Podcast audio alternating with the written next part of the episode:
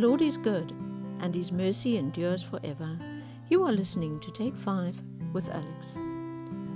Sometimes we have to do things that don't attract any attention to ourselves. That's fine because we're actually doing something. But other times, we have to attend events or go to places that are just so totally out of our comfort zone that we sit there and wonder what on earth we signed up for. There are all kinds of things that happen in our lives, and sometimes things are puzzling, we don't know why they happen. And often people act out of character, and we think, What on earth are you doing? I was thinking of the story of Naaman in 2 Kings 5. Now, Naaman worked for the king of Syria. He was the king of Syria's, like, PA, his attendant. And, but Naaman had leprosy. So he would cover his whole body with clothing and whatever, so nobody could see he had leprosy, obviously. But there was a little girl who worked for his wife, and she had been taken with the slaves to Syria from Israel. Um, I don't know what her name was, but this little girl had obviously known enough and been brought up in Israel long enough to know what was going on. And she suggested that Naaman go to the prophet Elijah so he could be healed. The king wrote letters. They got a whole entourage on the road.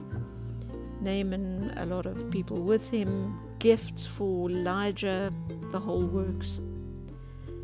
Naaman got to Elijah's house, went up to the front door, knocked, and Elijah sent his, his servant. Naaman was so taken aback. He was like, Seriously? I'm here. I come all the way for, from Syria to ask for healing, and you send your servant to the door. Now, the rest of the story um, the servant told Naaman to go and dip himself seven times in the Jordan, which he eventually did, and he was healed. But I'm just we, we so easily judge Naaman because Naaman was not humble. But I'm just wondering how bad Naaman really felt. This poor man had leprosy. He had to hide his condition from the general public because lepers, well, they aren't really allowed to be between other people. I don't know about the Syrians, but the Israelites definitely not how embarrassing this illness had to be, how awful it had to be for him every day to live with this. And now eventually there was hope, and he'd really got his hopes up. He'd done everything he thought he could do, he took um, all these gifts with, and all he gets is like the servant telling him, Go to the Jordan and dip yourself in seven times. I mean, really. So I just I just felt so much compassion for, for Naaman because we don't always know what the right way is to act. Sometimes we do things or we go to places or we we really um, psych ourselves up for something and then it totally doesn't work the way we thought it should. How do we react? Are we humble about it? Are we taken aback? Are we upset? Do we cry? Do we throw tantrums?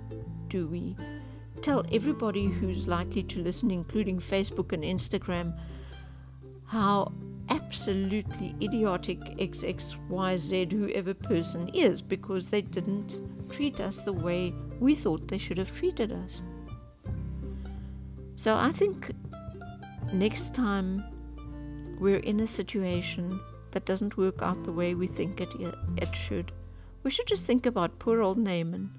Well, in the end, Naaman, Naaman was saved, I believe, because he then, after he was healed, he believed in the God of Israel. And everything worked out well. But I think we should just give a thought to Naaman. And I think a lot of times we are a lot like Naaman.